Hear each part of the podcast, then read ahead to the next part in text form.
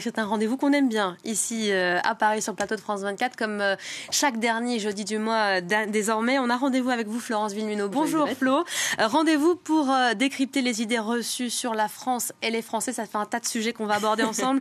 je n'en doute pas. On revient cette semaine, on se penche sur les accents régionaux. La métropole, elle en compte évidemment des, des, centaines. Un sujet qui a été remis sur le devant de la scène par un, homme politique français récemment. J'ai nommé Jean-Luc Mélenchon. Hein. Exactement, c'est vraiment une séquence qui fait le buzz euh, depuis euh, ces derniers jours. Euh, alors la scène a eu lieu à l'Assemblée nationale. Jean-Luc Mélenchon était un peu agacé par une question d'une journaliste sur les récentes perquisitions dont il fait l'objet. Et il a réagi en se moquant de son accent. Écoutons-le. Et alors, hein, qu'est-ce que ça veut dire? Oui. Non, mais. Qu'est-ce que ça veut dire? C'est quoi votre question, madame? Je ne comprends pas ce que vous voulez dire. Quelqu'un a-t-il une question formulée en français? Oui. Bon, au-delà du fait que c'est pas très bien de se moquer, là, il a mis le, doigt sur euh, un point très sensible hein, ici euh, en France. Euh, il a mis en lumière le problème de discrimination lié aux accents régionaux. Le plus ironique, c'est qu'il est, lui-même député de, Marseille dans le Sud. Hein. il a peut-être oublié. Exactement. Et en fait, il y a un terme qui existe pour désigner ce type de discrimination linguistique. Alors, préparez-vous, ça s'appelle la glottophobie. Alors, c'est une députée de la majorité. Glottophobie. Glottophobie, ouais, il faut, faut l'apprendre. c'est une députée de la majorité qui a même annoncé sur Twitter vous pouvez voir son tweet ici, vouloir déposer un projet de loi pour lutter contre ce phénomène. Écoutons-la. Je sais que j'ai gommé euh, mon accent de euh, banlieusarde, euh, pas pour devenir députée, hein, mais lors de mes études, en devenant avocate. Et ça, c'est parce qu'on sait très bien que ce sont des éléments qui sont parfois stigmatisants. Alors, la glottophobie s'apparente en fait à de, la discrimination sociale et elle stigmatise en fait les classes populaires. Mais comment légiférer dessus. Euh, une journaliste belge a, peut-être la solution. N'importe quel Français peut déceler que je suis belge parce que dès que je dis oui, ça s'entend. Et c'est pour ça que l'histoire de la glottophobie et d'une loi me paraît absurde parce qu'il faudrait foutre tous les Français en tôle. Parce que chacun, euh, chaque Français se fout de ma gueule quand je dis oui. Donc il faut aller tous en tôle et hop, c'est réglé. Ça ferait beaucoup de Français en prison. beaucoup de Belges aussi pour beaucoup le coup. Beaucoup de Belges, exactement. Donc à, noter que depuis la, députée qu'on a entendue, Laetitia Avia, en fait, elle est revenue euh, sur ses propos. Elle a dit qu'en fait c'était une blague, mais qu'elle était heureuse d'avoir mis sur la table.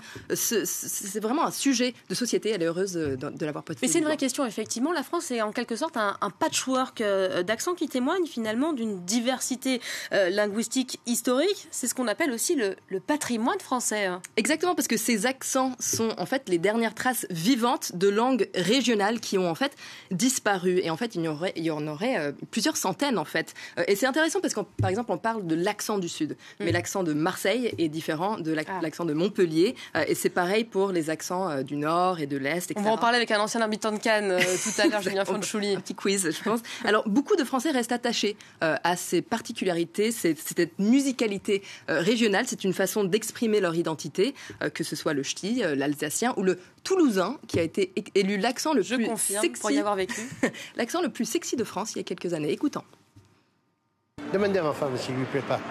Je l'ai eu comme ça, avec ce petit accent. Elle dit qu'est-ce que c'est beau, on dirait que vous chantez quand vous parlez. Ah, j'ai dit je suis un oiseau moi. C'est plus les gens du Nord qui ont un accent que nous. Les petits gars, ils ne comprenaient pas. Ils disaient, papy, j'ai pas compris. parce qu'il y a des mots qu'un n'ont pas, ils ne comprenaient pas. Moi, je m'entends pas. Pour moi, je parle normalement.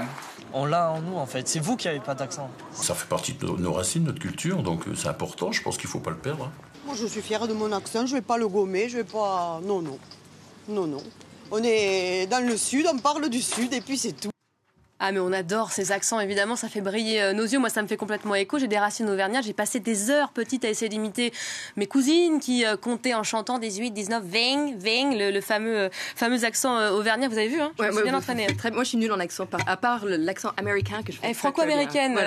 Flo, un, petit mot peut-être? Ah bah, c'est, Moi, j'ai dû apprendre en fait à gommer mon accent américain.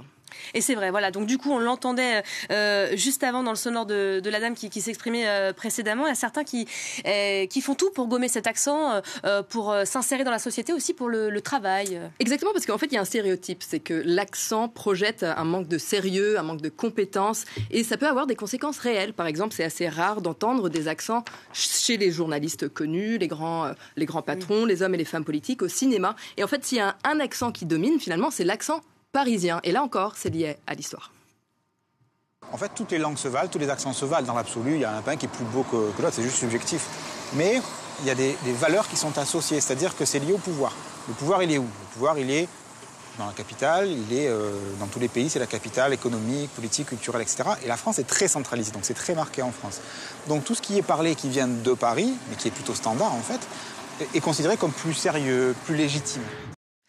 Et on n'a pas parlé de tous les accents, parce que là, on parle des accents en France, mais il y a aussi, euh, enfin, il n'y a pas qu'en France qu'on parle le français, il y a aussi euh, le québécois notamment. Alors ça, on adore. Hein.